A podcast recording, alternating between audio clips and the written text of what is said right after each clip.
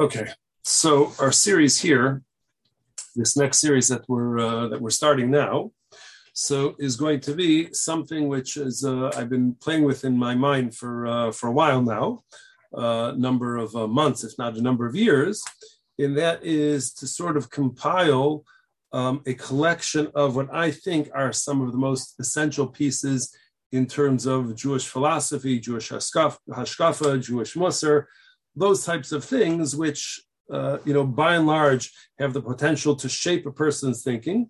Hopefully, give them a perspective which is going to be uh, uh, impactful, something which is going to be uh, motivating, and something which is going to help clarify some of the uh, the fundamental philosophical issues and psychological issues uh, that that that one has in in Yiddishkeit that one has in in Judaism. And I've tried a couple of times, uh, certainly over this past year, to try and solicit and get other Rabbanim to go ahead and uh, participate and to also uh, help me make a list of pieces or articles, essays, which they think are particularly important for uh, that they uh, turn that they turn to and that they rely upon and that much of their thought and their perspective is, is based on but uh, sadly, it's been uh, it's been unsuccessful at, at, at doing so, and uh, I'm left with uh, with my own list, which I don't think is such a bad list, but I'm left I'm left with uh, with my own list as far as this is this is concerned. So I think what we're going we're, what we're going to try and do is we're going to try and go through. I don't think we're going to try and read everything inside. I think that that will take uh, you know that may take too long in terms of presenting the ideas, and it will it will slow us down but to present, um, to see, to talk about the ideas based on these uh, these essays, based on these uh, mamarim and whatnot, and at uh, various times when there's a particularly important idea to read inside. I think the the author captured it particularly well in uh, in his article. So uh, to go ahead and then read, you know, bits and pieces here here or there. Okay, so what I thought we would do, uh, I don't know if it's the, the easy way to uh, to begin, what I thought we would begin with is one of the classic pieces from the Michtav Me'Eliyahu, Rav Elya Dessler, uh, about Bechira. So he has what was uh, what is considered to be a, an incredibly fundamental and important piece about the nature of bechira, what exactly bechira involves and doesn't involve when we talk about free choice. So how free is the choice which we make? How broad is our potential for uh, for bechira chavshis, or how narrow is our uh, our bechira chavshis? And in the introduction to the piece, uh, in the Sefer itself. So they actually say that this is something that uh, that Rav Dessler made a conscious decision that he was going to go ahead and research and think about and contemplate and then organize his thoughts and present it in a series of uh, a series of lectures. So fortunately for us, his Talmidim, who actually put out the uh, the Michtav Me'Eliyahu, who actually put out his farm, so they went ahead and they uh, compiled it. They wrote it up for uh, for us to be able to uh, to to, to, to, uh, to, to, be able to read, to be able to, study. And he actually has uh, a, a, number, uh, two different, at least, two different halakim, two different uh, sections where he explores the different aspects of Bechira, of, of free choice. So what we're going to do, at least initially, I don't, I don't want to do all of it at once because it could get uh, perhaps uh, too heavy and go on for too long a period of time. So we'll do uh, part one. We'll do his Chelik Aleph now. We'll see some other pieces along the way, and then at some point we'll come, we'll swing back around, and then we'll get his Chelik Beis. We'll get the second part of his uh, of his approach to uh, the Bechira.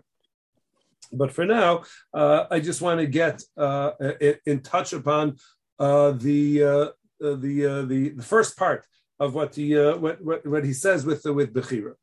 So he begins with now. Now it's an interesting thing um, because the mushal that he that he uses to begin the the discussion about to frame what exactly the challenge of understanding Bechira. So he uses something which is addiction based. He actually, as, we, as we'll see, uh, he actually talks about uh, somebody who's trying to quit smoking, who would like to quit smoking, but finds it to uh, to be a challenge, as, as, we will see. So it's interesting to uh, to think about how he perceives. I'm not sure if he was aware of the concept of addiction, what exactly that uh, that means, the way it's perceived now, and the way that it's treated nowadays. But nonetheless, even if we take it out of that context and we say that addiction is something uh, is something different, uh, his mushal is just a mushal, and certainly it will apply to uh, to different uh, behaviors as uh, as well. Certainly, even those things which are uh, you know have they don't have a, a physical addiction component to them, but in addition to the physical uh, component, so there are many things which, uh, you know, depending on who, which addition ex, uh, expert you're going to uh, you're going to listen to or you're going to follow, but many of them have a very broad definition of addiction, which doesn't necessarily have a physical component in terms of like withdrawals and whatnot. In the event that a person doesn't continue to use, but they see it as an addictive behavior in terms of a behavior which one feels compelled to do even though they know that there's a negative consequence to this particular behavior.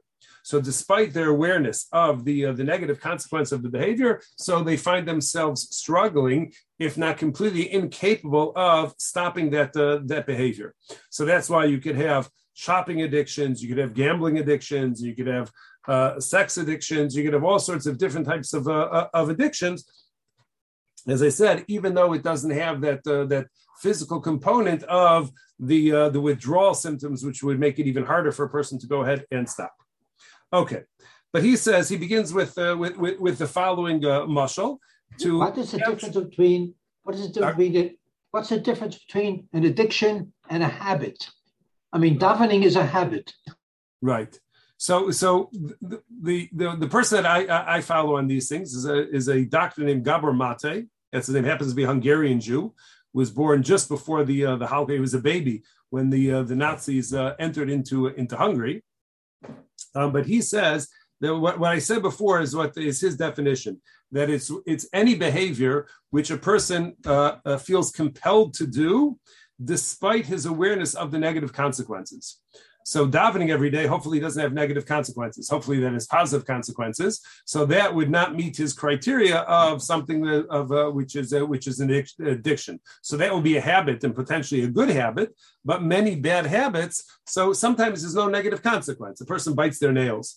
So if a person bites their nails or they pick at their nails, so it's a habit. You know, there's nothing. Uh, you know, in all likelihood, it's not going to lead to anything which is negative. They're not hiding from family members as they're picking or they're biting their nails. They're not doing any of those any of those things. So it's lacking that component of the negative uh, consequence of that habit, which would take it out of habit and put it into addiction. Yeah. Okay. So so he uses he uses the example of somebody who is a, a, a smoker, somebody who is a heavy smoker, and they've been a heavy smoker for a number of years. And by the end of the day, after smoking a pack, a pack and a half, whatever their uh, their habit happens to be, so at the end of the day, they're coughing and they're wheezing and their chest hurts and they're having a hard time breathing. So, what does any smoker who's reached that level of, uh, of, of smoking, where by the end of the day they're coughing, they're wheezing, their chest hurts because of the, the smoking, they're aware of what's doing it. So, uh, every night, the smoker says, you know what? This is killing me. I really got to stop. I got to stop smoking. I'm going to quit, like I just mentioned the Joshua this past week. You know, quitting smoking is easy. I've done it hundreds of times. So the person says, you know what? Tomorrow I'm going to go ahead and I'm not going to smoke anymore whatsoever. And he goes to sleep with that commitment, saying to himself, I realize that smoking is, is hurting me. It's damaging my, my health. It's making it difficult to breathe. I'm not smoking anymore. So he made a wonderful commitment to change his habit, to change his behavior. Then what happens when he gets up in the morning? Gets up in the morning. When he initially gets up, he says, "Wow, I'm feeling great. I haven't smoked in six hours, and I've never felt uh, better in my in my life." And then he begins his day. Let's say he goes to Daf Yomi, he finishes Shachris, and by the time he finishes Shachris, he's been awake long enough that the urge to smoke now returns. He maybe even begin withdrawal symptoms, uh, minor withdrawal symptoms at that point. And it's just part of the habit which he does. He has it with his coffee, he has it when he's driving, whatever his habit is, which triggers him to go ahead and feel the urge to smoke. So he hasn't changed those parts of his behavior. And all of a sudden, he feels a strong urge. And uh, uh, he says, so after a certain time, he says to himself, you know what?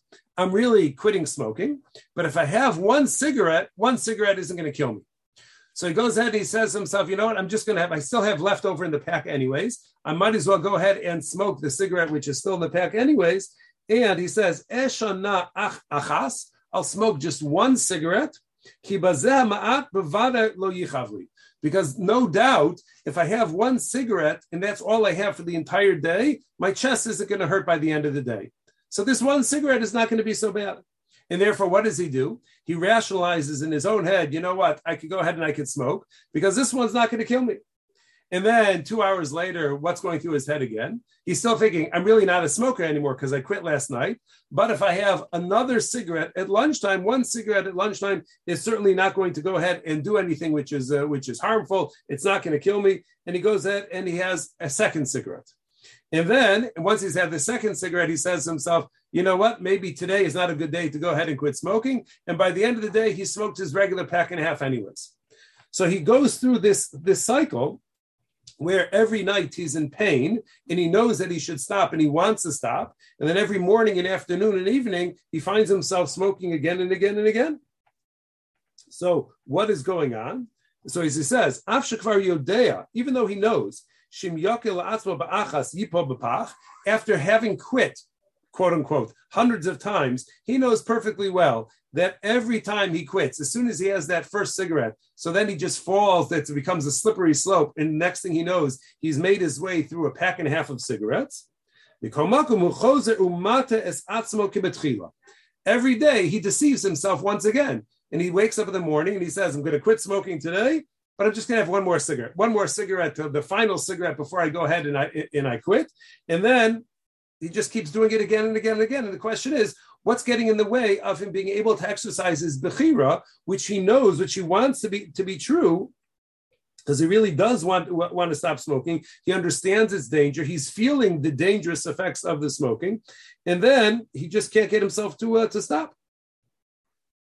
So he said, uh, and, and, the, and, he also says, Rav says that undoubtedly, if he were to go ahead and if you were to ask him at any given time the benefit of a cigarette versus the damage which the cigarette, the, the cigarette smoking is doing to his health, which one is going to win out? 10 times out of 10, he would tell you intellectually, absolutely have to stop. I have to quit smoking. I can't continue to smoke because it's, it, it's killing me.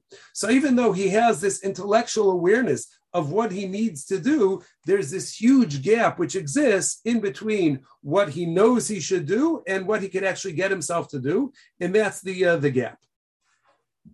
So he says, actually, now we'll go ahead and we'll put up, pull up part of what we want to see here.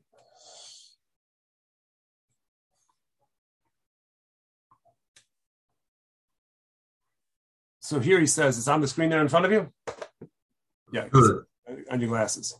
So here we are by where the hand is right now. It says, Umeata yesh lishol. So now this leads us to the fundamental question, and that is, Mawa gorim sheyochaz adam b'svar hamatas. what leads this fella to keep grabbing hold of, to keep grasping this mistaken notion that if I if I have just one cigarette today, it's not going to be so bad. He's done that hundreds of times. He knows perfectly well that one equals a pack and a half. So what leads him every day to go ahead and deceive himself into thinking that he could get away with just one? and he doesn't follow what he knows to be true, that quitting means absolutely you have to come to a stop and you can't have any, none whatsoever. What, what's the impediment which gets in the way of him being able to act based on that? Does he actually want to smoke at this point? Absolutely not. His awareness and his desire not to experience pain and difficulty in breathing and the tightness in his chest at the end of the day, that certainly is something which is a much stronger motivation for him. It's a much stronger factor. And yet he finds himself, in a sense, powerless to be able to stop. So, what, what's the issue? So he says this is what's, uh, what's clear. He says, Mikan anu from this we learn, this we see, this mushal which we are presenting, that a person can have a clear awareness of what's the truth, and yet he creates a hesech hadaas. He sort of pushes that out of his mind, what he knows intellectually to be true, and ignores that. And instead, he grasps something which is um, uh, uh, uh, his imagination, something which is deceptive, something which has no basis in reality, and he grabs hold of that, and that becomes the guidance for his ultimate behavior. So his behavior isn't dictated by what he knows to be true. He actually has to push aside what he knows to be true, and instead he goes ahead and focuses and grasps hold of something which is completely deceptive, which he knows is deceptive, it's dimion, it's imaginative, and he says, and it covers up, it, it, it, it's sheker. Um, he says, he on the one hand wants to smoke, on the other hand, he doesn't want the ill effects of smoking, so he has these two desires in front of him. And when he goes ahead and opens up the next pack and pulls out a cigarette, what he does is he ignores one of the truths and he just goes ahead and he grasps hold of this imagination, this dimion, this thing which is uh, which is not true. And now he says this is something which is amazing. He says, um, "Mi garam lo Now, who is causing him to go ahead and ignore truth and follow this falsehood, follow this uh, this uh, this imagination, this um, um, uh, this mirage. It's not even like a mirage, but this uh, this falsehood. So he says, "Lo haritzonos gormim, ela adam hu hagorim la'atzmo." So he says, Dessler says, you cannot blame this on his ratzon. This is not a matter of what his will is, because we know what his will is. He would love to be able to stop. That's what that is ultimately what he wants. So it's not this outside factor. This is where the addiction thing may be a little bit uh, different. But he says this is not uh, something which is his will, but rather the person himself is responsible for his choices. In what sense? He could say to himself, Mato what am I going to gain by following this falsehood thinking that I could have just one cigarette and that doesn't mean that I'm a smoker. For him, it doesn't work. After 20 years of smoking, have one cigarette does not uh, means that he's still smoking. Halo, hamitzias lo tata'im im dimyoni. Reality doesn't match with my imagination, with my deceptive uh, uh, imagination over here. So why do I keep following this deceptive uh, reality, this detached from reality perspective that he can smoke one cigarette and that's not going to trigger him into smoking an entire pack and a half when he's had so much experience and he keeps doing it. And he knows perfectly well when he has that, as soon as he takes a puff on that first cigarette, after he quit last night, he knows perfectly well that by the end of today, I'll have gone through another pack and a half, and it's gonna my chest is gonna be hurting again. So he knows So if he could just remember that, keep that in mind, the negative consequence of what he's going to, what's going to happen in the event that he gives in to this temptation and he goes out and smokes. So then he would be able to prevail. But it's not a matter of ratzon. He says, He says that the person is going to be is a person responsible for himself. And he says, we're going to skip a few lines. He says, Yachol ha'adam lechos be'emes. A person has two choices. Whenever there's a behavior which a person uh, doesn't want to do and finds himself in a certain sense compelled to do, so the person always has two choices. Yachol adam lechos be'emes. A person can say, I'm going to keep my focus on the truth. The truth is, is that if I smoke one more cigarette, that means that for the day I'm going to end up smoking a pack and a half, and it's no good, and I can't even have one. If I break my diet, if I have one piece of chocolate cake, I'm going to eat the entire chocolate cake. If I have one more drink, I'm going to drink the entire bottle. So whatever it is, whatever it's going to be, the person knows perfectly well that if they give in, that means that they're going to lose everything. So if they could go ahead and grasp the truth and realize how dangerous or, or how bad it is, how bad this behavior is for them, and the negative consequences which they keep facing when they uh, when they indulge like that, undoubtedly they'd be able to restrain themselves and they wouldn't be able to. They wouldn't give in. And he says it'll be able to abandon all of the imaginative benefits which pile up, which the, uh, the, the the brain rationalizes why it's okay. And in this circumstance, you could have this one, you could have that one.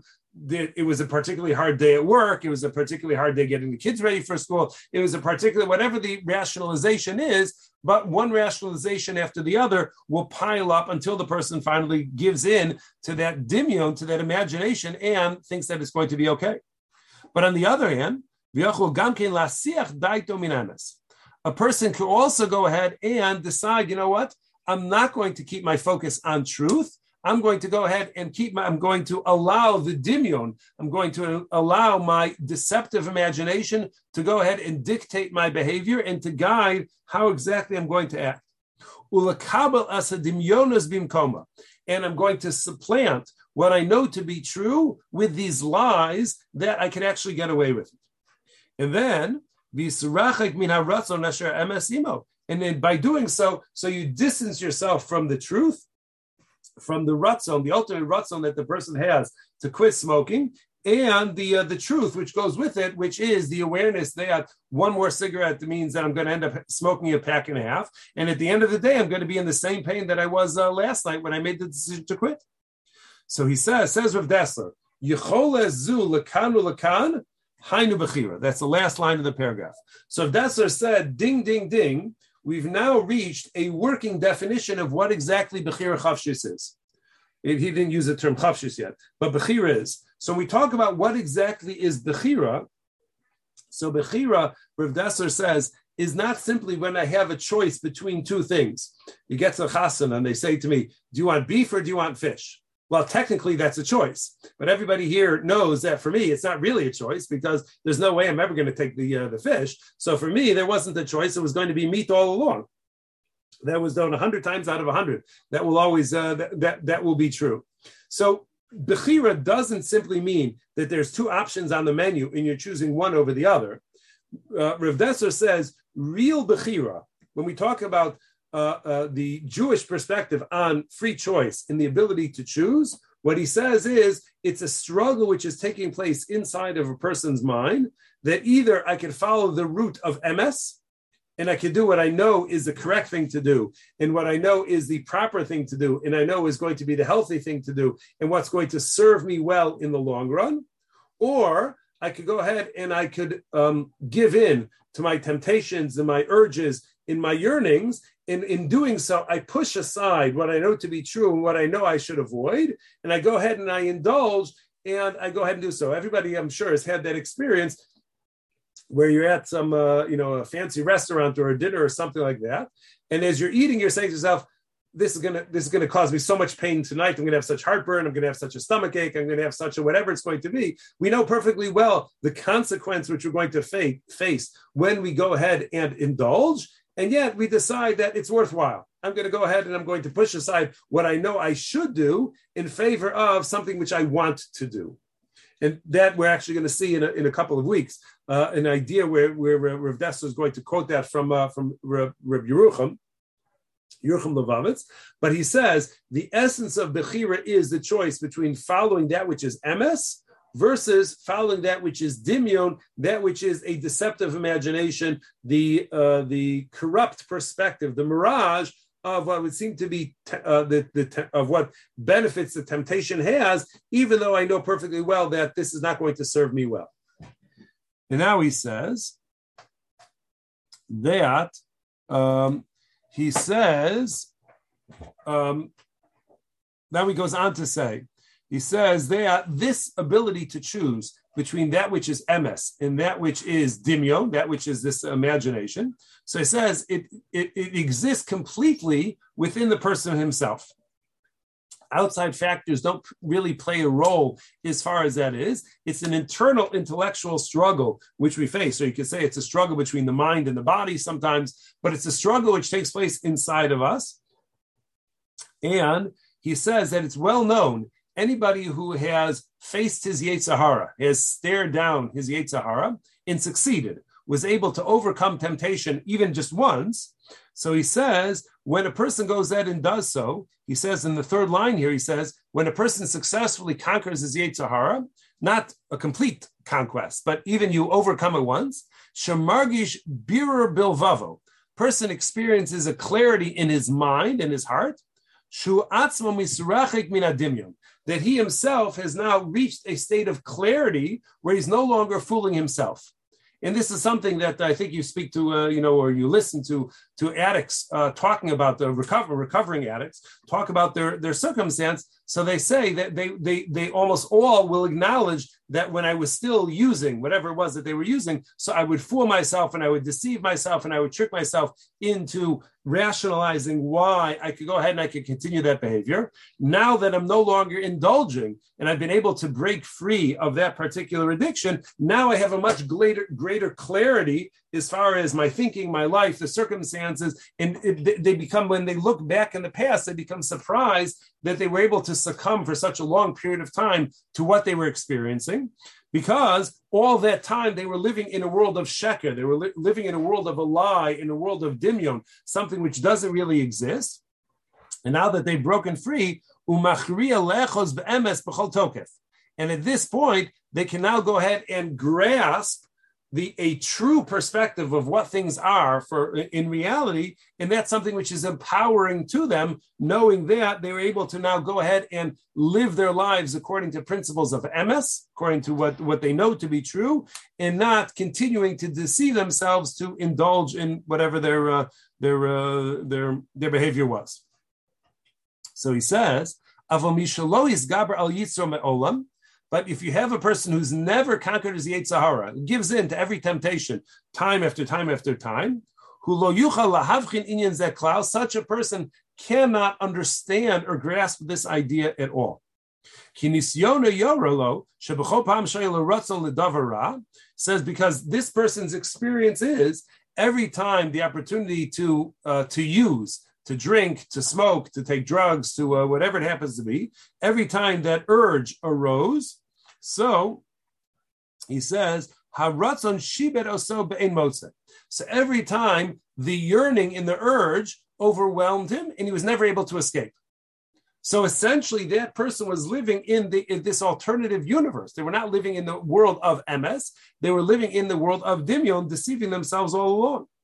And such a person, he says, can't really understand what exa- what what the the elements of bechira are because they've never actually experienced what it means to focus your attention like a laser on that which is true and not get distracted by the dimyonos which are trying to uh, which are sort of whispering they're sitting on your shoulders and they're whispering in your ears. So go ahead. Just one more cigarette isn't going to kill you. Just one more drink isn't going to kill you. Just one more piece of chocolate cake isn't going to kill you. All of those things so he says this is what the, the, this is essentially what happens. And now, in this last paragraph on the page over here, so he says he summarizes it very well, and you're going to see that he makes this a very powerful, powerful uh, concept. I think a very powerful, incredibly powerful concept. And he says, "Nimtzenu lemedim." So we learn over here is ki tochen habechira hatova. He says that the essence of being able to make good choices, of a good Bechira, exercising good Bechira, hulahavchin ba'achtus ha'emes, is to be able to see the unifying factor of truth. Meaning not to get distracted by the dimion, by the imagination, which is seeking to tempt you and seeking to draw you away from truth, where you have to lie about things in order to be able to rationalize one's behavior.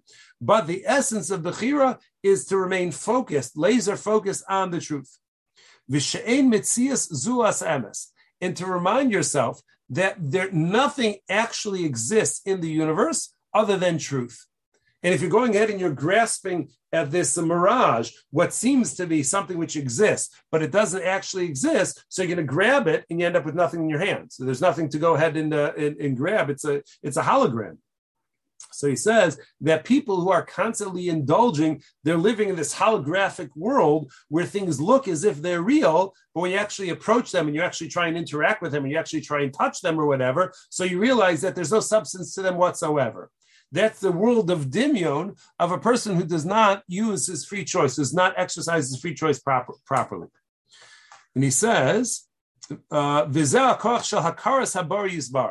in grabbing hold, keeping your focus on that which is emes. So this comes from a recognition of the creator, recognizing that the creator and the symbol of the creator of HaKadosh Baruch Hu is emes. So if you keep your focus on God and what he represents in terms of emes, so then that's going to keep a person choosing correctly. They're choosing things based on reality rather than a hologram, which may appear to be something which is real and something which is tangible. But as you get closer and you try and grab it, you realize that it's completely empty and that there's nothing there. But on the other hand, hara, when we talk about choosing something which is bad, somebody who does not exercise good choice, he shemavchin gam es hasheker kimitzias. He says what that person does is that person perceives the hologram as if it's something which is real. So they're it's, it's like virtual reality. They're living in a virtual reality world, which is only virtually a world. It doesn't actually reflect the laws of physics and the laws of chemistry and the laws of biology of the world which we actually live in. So a person is living in this imaginative world and that's what what guides them. So they're not living in the reality with the rest of us. They're living in this alternative uh, uh, uh virtual uh, universe. And he says, asher al yodo kofrin And he says that perception, somebody who becomes uh, involved in this virtual reality world which is based on lies, which is based on dimionos, which is based on imagination. So this person, the logical consequence, the logical step, next step that the person is going to go to is to say that there's actually two creators. There's actually two deities which exist back in the day when there'd be the good God versus the bad God, the Zoroastrianists and, and, and, whatnot. But this is the world that the person lives in, that there's one element of the world which is based on emes, which is based on reality. And then there's another part of them which lives in this virtual reality world, which has not, which doesn't represent anything which is tangible of real, but the person leads these lives and lives lives his life in accordance with uh, with this, uh, you know, in his in his imagination. In this, he says choosing the sheker route rather than the emes route. So says Rav Dessler, this is what's so powerful. He says, Amru Chazal, the Gemara in Shabbos says, Ezel El Zar uh, Sheyesh Begufo Shel Adam. So, what exactly is a foreign god which exists inside of a person? How does the person go ahead and get a foreign god inside of them? So, it has nothing to do with taking a Buddha doll and going ahead and swallowing it or something like that. But the way you go ahead and you get a foreign god inside of you is Haviomer Ze Sahara. So the Gemara says that that refers to the Yetzer Hara. So this is uh, this I find to be incredibly powerful what he's saying over here, which is that the Yetzer Hara's job is to go ahead and detach you from reality and to put you into a virtual reality existence rather than actual reality. Actual reality is something which reflects Torah and Torah principles. Virtual reality existence is something which is devoid of Torah and Torah values. So, when the Yetzer Hara succeeds at getting you to indulge in getting you to live in this virtual reality world rather than an actual reality world. So, essentially, what that is is that is a form of avodah zarah. That's the, an avodah zarah. That's a foreign god which lives inside of you because you're not living in God's universe because God's universe reflects only emes, can only reflect that which is true.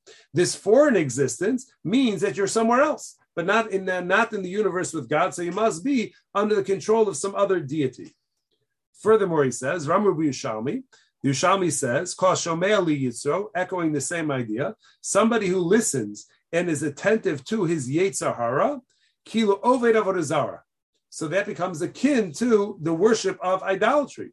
So that's this same idea that idolatry over here is really going to be is a is a code term which Chazal use for living in an alternative universe, a virtual reality which is not the uh, the reality of Hakadosh Baruch Hu's creation, and therefore somebody who gives into the Yetzer Hara and lives in the world of sheker rather than in the world of truth. So that is the ultimate of avodah zarah because you're not part of God's universe anymore.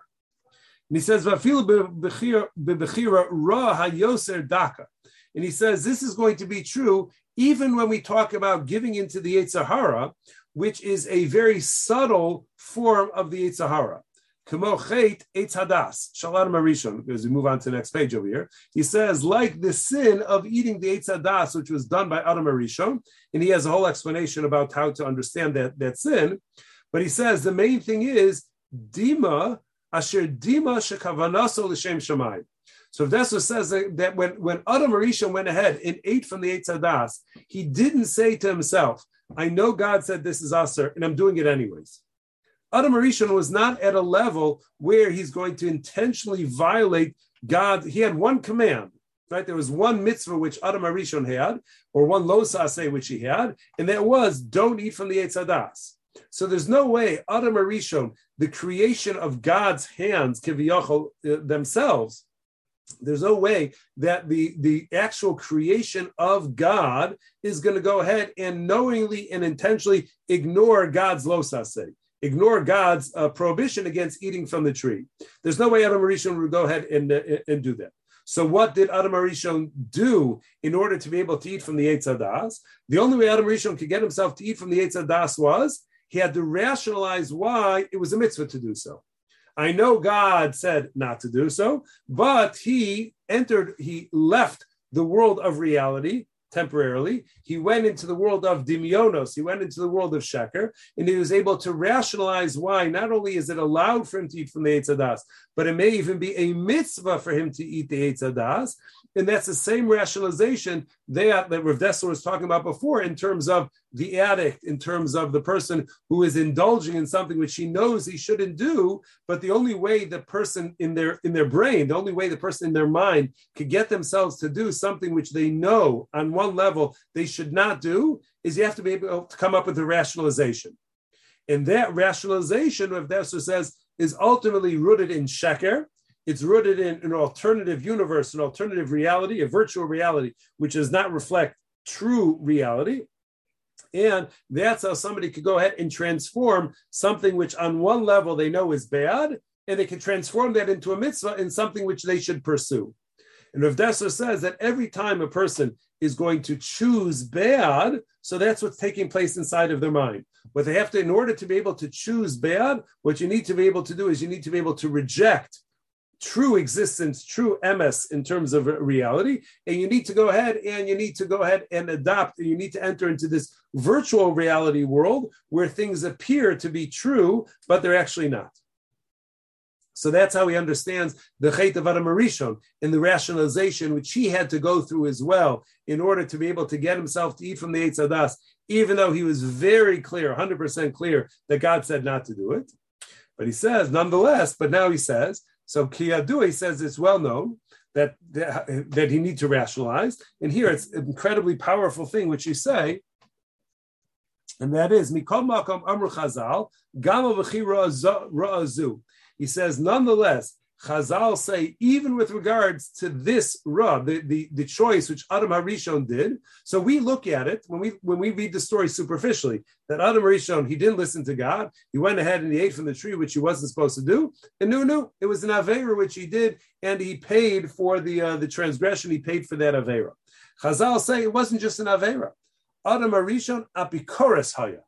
So Chazal say that Adam Harishon was an apikoris. How could that be that Amarisha was an Epikoris? Nobody else existed in the world other than him and Chava at that point, and he was just created by God a couple of hours ago, maybe even a, an hour ago. It was shortly that he went ahead and he he, uh, he was created by God Himself. So there could not have been any doubt whatsoever in Adam Arishon's mind that there exists a creator, and it was the creator who brought him into existence. So how could it possibly be that Adam Rishon would be characterized by Chazal as an apikoris? Doesn't make any sense. So if Dessler says that the reason why it makes sense and the reason why it's an appropriate description or characterization of Adam Arishon is based on what he's been saying in terms of understanding the nature of Bechira. And the nature of Bechira is always going to be this battle, and we'll see next week. We'll, we'll, we'll see this terminology is going to use it uh, much more, but it's always going to be this battle which exists between truth and justice for all, but between truth on the one hand, living in God's reality, God's Torah reality, versus somebody who's going to enter into a virtual reality world where the the emes of Torah and the emes of Hakadosh Baruch Hu is not reflected and does not appear in that uh, in that virtual reality world. And when a person goes ahead and makes the decision that I'm going to go into the virtual world and I'm going to exit the emes world, the actual world of Hakadosh Baruch Hu. So what's going to happen over there is that's essentially apikorsis because you're abandoning God. You're saying God does not exist over here. God cannot enter into my virtual reality world. I'm going elsewhere in leaving behind God in what God represents in terms of emes. So this is the nature of Bechira. This is the way uh, Rav Dessler understands what bad Bechira is going to involve, that internal struggle that a person has, that despite the fact that they know what they should do, they find themselves struggling to actually carry that out and actually uh, actually do it. And it's not something which is necessarily limited to his example, in the example that we were discussing in terms of smoking or drinking or taking drugs or any or any of those things. But it really is a reflection of many of the behaviors which we have many times when we interact with others, it's even ben adam so we know that there are certain things that you shouldn't say. Get into a discussion with somebody, you say to yourself, "Don't say it, don't say it, don't say it, don't say it," and then the next thing you know, you went ahead and you said it. So what went ahead and uh, led you to go ahead and say what you know you should not be saying? So that's the same struggle of Dessler says is that you had a certain perception of emes, which existed on one side of your brain, and then you have the demionos, you have the imagination, you have the virtual reality, which is true, which is pulling you on the other side of your brain, and these two things are at odds with one another. What makes it even more difficult to be able to manage, to be able to choose correctly, which he didn't talk about here as of yet. But generally, what happens is is that the bad choices provide you with pleasure immediately. Good choices are something you have to be. Uh, yeah, it's delayed gratification. You have to be able to push aside your needs and wants for now for greater good, which is going to be later on. And that's something which is uh, could uh, could be a very serious struggle which people go through. And as we're going to see, everybody goes through that struggle on one level at another. But the particular level where you're struggling at is really irrelevant because there's this universal point at which everybody faces this choice between truth on the one hand, virtual reality on the other hand, God on one hand, not God. On the other hand, and that becomes the essence of every element of bechira which a person is going to, which a person is going to uh, to uh, to face, and that the the universal struggle which we have, beginning already with Adam Arishon, was to go ahead and manage between actual reality, emes reality, versus virtual reality.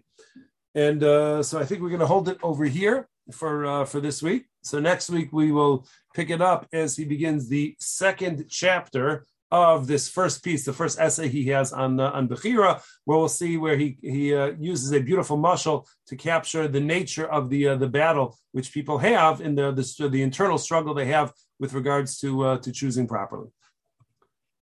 All righty. Thank you. Okay, thank you, Rabbi. All right. Do all the best, everybody. Stay healthy, stay safe. And don't forget Thursday night,